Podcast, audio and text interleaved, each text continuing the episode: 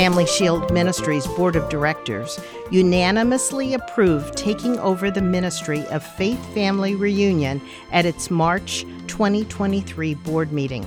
Faith Family Reunion has ministered to parents and grandparents that had adult children raised in the church but have turned away from their faith in Christ.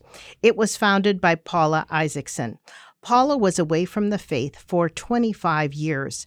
Thankfully, she has recommitted her life to Christ and his church. During those 25 years, her parents prayed fervently for her maintained a positive relationship with her, made sure she knew they loved her, and gently reminded her of God's love through Christ for her. My guest today is Paula Isakson. She has a heart for parents that have adult children that have left the faith and a wealth of experience helping parents of prodigal children. Today, we'll learn more about Faith Family Reunion. This is Kay Meyer, President of Family Shield Ministries, and your host for today's program. Welcome, Paula. Thanks for being my guest today on Family Shield. Thank you for having me. Well, we're happy to have you. So tell us about growing up as a pastor's daughter and why, when you were a teenager, you turned away from your faith in Christ.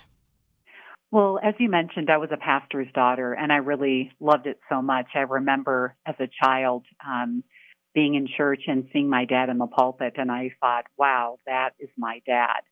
I I was um, as a child I just enjoyed uh, going to church so much, doing all the going to all the church celebrations, and I especially remember just the the sense of family and being uh, in the fellowship hall together with all the different families, uh, parents, grandparents, kids running around all the meals together that we had, the celebrations, and I still remember uh, the, the tables laden with cakes and meringue pies, and that meringue just being a foot high. It seemed like, and um, I just I I was very committed um, and just uh, felt safe and just felt um, that's where that's where I belonged. And uh, however, as a pastor's family, we moved many times, and um, often those times were really hard. And during the times when we moved, I didn't really understand it. But um, looking back now, I realized it was really better for our family. But it it was really hard for me because I felt like I had to start over and over again. And I felt um, each time I uh, went to a new place, I had to be perfect. And I always felt that people were looking at me all the time and watching me and seeing what I was doing and how I was behaving. It was kind of a strange uh, sensation. And then um, when we were in Michigan, I ended up attending a public high school, and I did make friends with the wrong crowd. And they used to tease me, um, you know, saying that I was living in a bubble, and I just really wanted to fit in. And I think a lot of it had to do with the moving, you know, always trying to fit in, always trying to find mm-hmm. my place. And um, when I made the first conscious decision to walk away from my faith, I really thought my life was going to be different. I thought, wow maybe I'll get to experience all the fun that they experience. And um, I just wanted to to be like them. And I recall my parents telling me it's not going to be that way. You don't you don't really want to do that. And um, I I just I pushed and I and I really thought no I really want to do what I want to do. And it was really strange, but I remember seconds before I made my choice, um, I saw this it's going to sound strange, but this luminous green cross set before in a dark background. And I can still see it in my memories. And uh, I remember that that image disappeared once I, I crossed. Mm. And um, I felt like there was really um, no turning back at that point. What ended up happening is um, my life really uh, turned into a nightmare.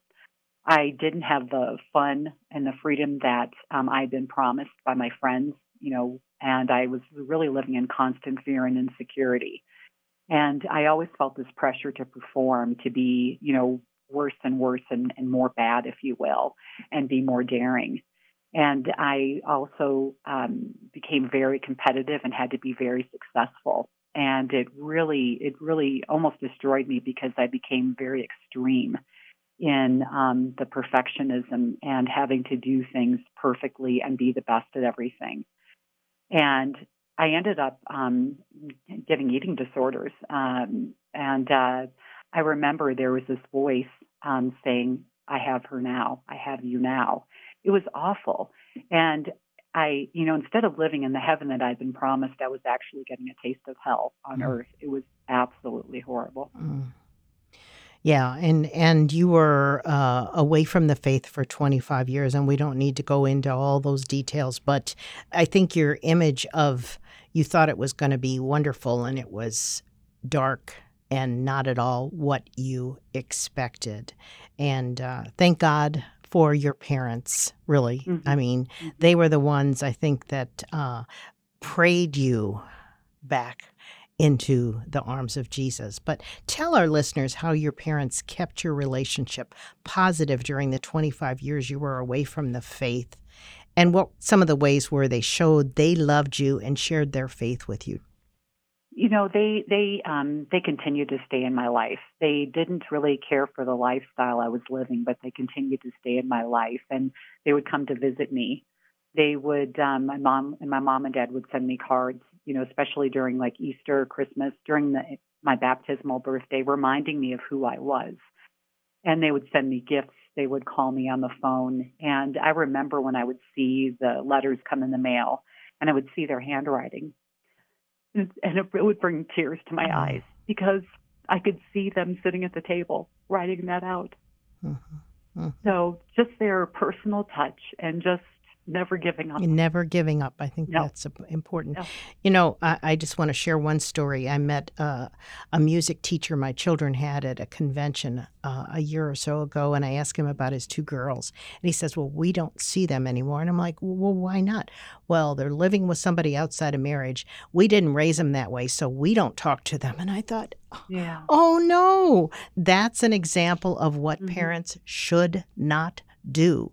Um, yes, they're living a lifestyle you don't agree with, but you keep loving them. You keep right. telling them you love them. And you can let them know you're not happy with their lifestyle. But Correct. do keep in communication with them and try to have that positive communication so that you're not nagging them the whole time or mm-hmm. telling them what they're doing wrong. You never know when the Lord's going to open up, when the Holy Spirit's going to open up the door for them and, and they're going to hear hear the word, mm-hmm. hear the word from their parents. Absolutely. No. Yeah. And so keep that opportunity open, keep that door open is so critical and so important. I think so too. And just, you know, when you uh, you now minister to parents in this situation that have uh, children, grown children that have mm-hmm. uh, left the faith or just are not at all active in the faith. And and this is just a key principle you need to keep loving them and you need to keep telling them you love them and they need to feel that love you know that's right. sometimes an issue too. So uh, tell our listeners when and how the holy spirit drew you back to him. I always say the lord um, it seems like the lord uses uh, an experience that is relatable to us as individuals.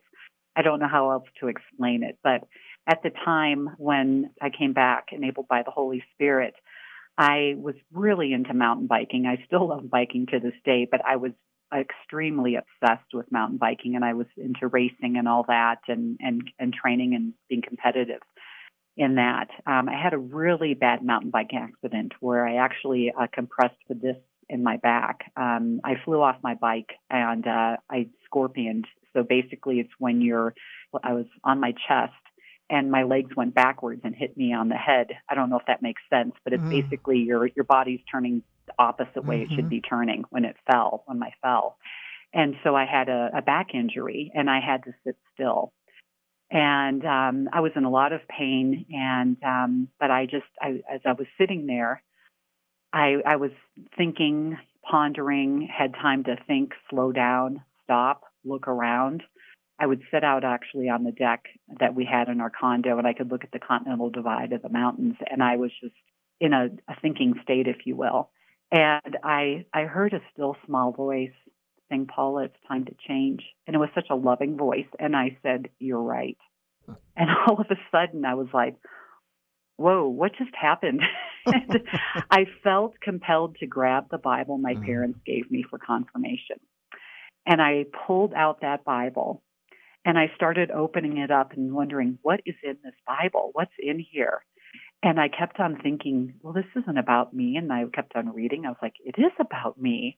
And I just kept on reading and reading and reading. So I read, I started reading every day. Hmm. And I, I could feel all, everything I learned as a child coming back, all those stories from um, the Arch books. I don't know if you remember those. Mm-hmm. We had those mm-hmm. when we were kids. We used to get so excited. We'd pull a book out and want to read it. Or our dad would read it, you know, for our devotion. And we would, you know, oh, I want to hear about David and Goliath, or I want to hear about Ruth and Boaz. But all these stories came back. And it was just, I, I was, I was changing. I just changed. And I knew that something had happened.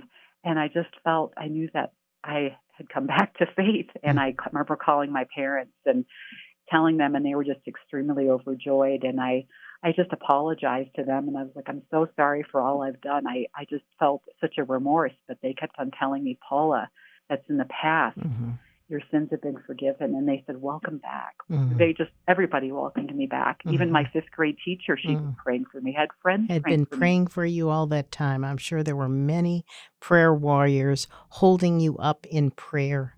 That's what we usually find after yeah. you know people come to faith. They'll find out these so many people were praying. You don't tell a person well, you might sometimes say, I'm praying for mm-hmm. you, but most of the time you don't tell somebody that's mm-hmm. outside of the faith that yeah. too often. So that is awesome. And um, I don't know how long afterwards, but you, after you recommitted your life to Christ, you and your father founded Faith Family Reunion.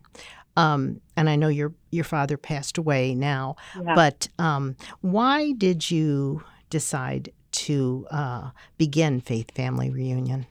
Well, um, you know, when I came back to faith, enabled by the Holy Spirit, um, I I saw the pain and hurt I caused my parents. I could see it in their eyes, but I could see the joy, you know, that I had come back. But mm-hmm. I thought of all of the years that I was gone and just the hurt and sorrow they felt. And it just, it broke my heart. And I remember having conversations with my parents saying it wasn't your fault. It wasn't your fault, but they couldn't get over the fact that it wasn't, they, they thought that they caused it. And it's like, no, you didn't. You know, it, it's something else that happened when I was young that, that, that started it that started the process. And I I was really hurting for parents because I saw other parents that are hurting. I knew of other kids that had left the faith that were friends with my parents, and it just broke my heart. And I thought, how how can is there some place that we can that is there some resource or something out there that can address this issue? And so I remember started I started looking on the internet, mm-hmm. and I, I couldn't find anything. And I thought, why? Why isn't there anything out there for these poor parents? We need to, we, we need, something needs to be done. And it was interesting. I remember I was out, um, I, I live in the mountains in Colorado and I went on a ski break and I was uh, uh, working and I worked from home. And so I took a little ski break and I was out and all of a sudden all these ideas were coming. And I really believe it was the Holy Spirit because he gave me the name Faith Family Reunion. And the and the purpose statement of it's created with parents of prodigals in mind. Mm-hmm. And it was to address their emotional health and to help create restored relationships between parents and prodigals. Wonderful. That's fantastic. What I'd like to do is make some announcements and then move forward with the program. Family Shield Ministries cares about families growing in Christ and equips them to witness to each other and to the world. The Family Shield radio program is aired on more than 50 stations throughout the United States, and our podcast that is heard on many podcast platforms. We also coordinate the counter cult ministry and our educational and evangelism services. This now includes Faith Family Reunion that serves parents with prodigals, adult children that grew up in the faith but have left the faith. We encourage our listeners to become a partner with us in accomplishing Family Shield Ministries' vision and mission. Join us in prayer, mail a donation, or give online at www.familyshieldministries.org. Listeners that donate a gift to us and mention the station or where they listen to Family Shield will be mentioned by name on our program. You can sign up to receive our free monthly newsletter by sending us your email address. To contact us, email witness2family at gmail.com. Family Shield Ministries' goal is to merge our two organizations, Family Shield Ministries and Faith Family Reunion, together into one organization. This journey, which has just begun, will be a process that will take prayer, time, and guidance from the Lord. We invite our listeners to pray for us as we begin this important journey. Thank you. Now I want to go back to my guest, Paula Isakson, and she was just going to tell us a little bit more about Faith Family Reunion. Thank you, Kay. I appreciate it. So, Faith Family Reunion, we created some sort of um, some kind of uh, highlights of what the goal is. It's really helping parents to start talking about the situation and not keeping the hurt buried. So often, parents, what they do is when they find out um, you know, that their their child has left the faith. Um, they just they don't talk about it. Um, help parents see that they're not alone. So often, um, you know, you think uh, we become we think that we're the only ones in this situation, but when we find out that there are other people there, it's it it it's um it it's uh, mind-boggling, but also eye-opening, and I, I would say um, comforting in a way um, knowing that you're not the only one out there and other people can understand where you're coming from. And then demonstrate how meeting with others and sharing can help an internal healing process. And then illustrate how we can learn from one another. I would often say during presentations and workshops imagine a future where parents are unafraid to share their hurts, sorrows, and disappointments with others. Can you imagine mm. if we could all start sharing and quit keeping this buried? Absolutely. Very good. We're going to learn more about Faith Family Reunion, but let's just talk a little bit more. We've mentioned the word prodigal children several times. But for our listeners, uh, explain what a prodigal is because I have found a lot of people don't know that term at all, even though it's in the Bible. But explain what you mean by it. Mm-hmm. Well, I'm glad you bring that up because um, even when we um, talked about it during the presentations and workshops, uh, which is what Faith Family Reunion had done uh, quite a bit, uh, many people didn't necessarily even like the word. Mm. Um, they had they struggled with that word, and so we, we we we we talked about that. We said, so what do you think? What do you what do you, what, what kind of words do you use? What term do you use? And um, what I what I do and what we used in Faith Family Reunion is, uh, again, during our presentations, but we said that the definition is um, someone that has walked away from the faith. So someone that has walked away. Um, and I was, um, I've noticed too, I listened to um, uh, Christian, uh, modern Christian music. Um, it's uh, a lot of, kind of funny, a lot of hip hop Christian music.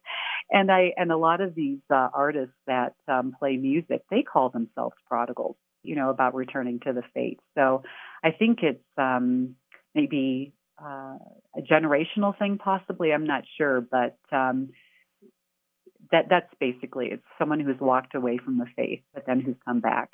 Great. So. Uh, you, you touched on this, but why do so many parents of prodigals want to keep the fact that their adult child or children have left the faith private to themselves but no one else? Well, I think um, they they're very reluctant um, uh, to talk about it just because they um, they're they're they have a lot of hurt so maybe they're hurt from, you know, from their kids um, leaving the faith. There may be, um, they have shame, they have guilt, they have anger, they have confusion. They wonder, how could this happen to me? I raised my child, you know, in the church. We went to Sunday school. We had Bible class. We went to Bible study together. They went to a Christian school, and they just, they just, they can't understand you know, or they, or the other thing is maybe they didn't take their children, mm-hmm. uh, you know, to church. Um, Our Sunday school, one or the other, yeah. Yeah, yeah. And it's a lot of, I think, fear of being judged, mm. judged by people in the church and outside of the church. And yeah, so, so they just want to keep really it quiet. Difficult. Yeah. Mm-hmm, mm-hmm. So, and then why do parents of prodigals need to be encouraged, prayed for, and allowed to share their feelings about their adult children that have left the faith? You talked a little bit about the fact that many of them will just keep it a secret. They won't tell anyone that their children aren't going to church or aren't even active in the faith. Um, why is this so important? Well, I, I think I think um, it starts really with talking about it. I think that's that's step one. Um, you know, parents for parents and the church, we need to really start bringing out the subject in the open, the matter in you know subject matter in the open, and really start talking about it. And um, when we talk about the situation, we find out that we're not alone, and we can all, um, you know, we come together um, and we realize that others are actually going through the same thing and we can support one another. Uh, I think when we keep it to ourselves, we, we're led to believe that we're all alone. Mm-hmm. And, you know, I, I, these, this is a question that I would ask often to parents. I said, what happens if you continue to keep the sorrow to yourselves? Could you benefit by sharing? And what would happen if we all started talking about it. So, what I mean by all is the church uh-huh. and members of the congregation and hurting parents. What if we all could start talking about it? I often would say it's the white elephant in the room yeah. that is painfully obvious, but no one wants to talk about it. We need to. We need to. By keeping it silent, we can't address the situation and we can never we can never deal with it and so we're we're trying to we're trying to pad you know, and push it away and think it's going to go away on its own, and it doesn't. Mm-hmm. But talking about it is so so um, so helpful, and and um, we just we just need to talk about it. Okay. Yeah. Um, now this isn't something that I thought about, but I was just going to ask. You had someplace in your many documents that you've shared and created mm-hmm. why parents of prodigals whose children return to the faith are great evangelists and experts on a wide mm-hmm. range of topics. Can you share a little bit about what you said then and, and why that's the yeah. case? Why, why, do you think they are an untapped mission field? I think is what you yeah. said. Yeah, they really are. If you if you think about it, so the, I, I, I say, and I try to remind parents this and to encourage them, and just to um, remind um, uh, the congregation that parents of prodigals are really the church's greatest asset because once they've come to a place of peace about their situation, they are able to reach out to their children that have left the faith once again. But they also know how to how to interact with people that ha- that have left the faith. So, for example, um, you've got people. Let's say you have a parent that has dealt with a child that has had an eating disorder, like my parents. And let's say that um, the church is trying to do an outreach to um, uh, people or women that have uh, eating disorders, and they think, oh, these these poor girls or young women, um, they really we need to give them some good nourishment. So let's get some lasagna with a lot of cheese, some garlic bread with a lot of butter, and then ice cream for dessert. we want to make sure that they're filled well, that's going to be a turnoff to mm-hmm. someone with eating disorders because they're so conscious about their weight and what they eat. They're going to be repulsed by that. And the intent of the intent of that outreach was to nourish and support these people. And if they could have talked to my parents, my parents would say, "No, I would have, you know, carrot sticks. I would have fruit. I would have vegetables. Um, you know, celery. Um, you know, maybe something light." But again, parents, because they've been dealing with um, their children that have left the faith, they they know how to the best way to reach these people. Mm. They're experts in your field of mission. Mm-hmm.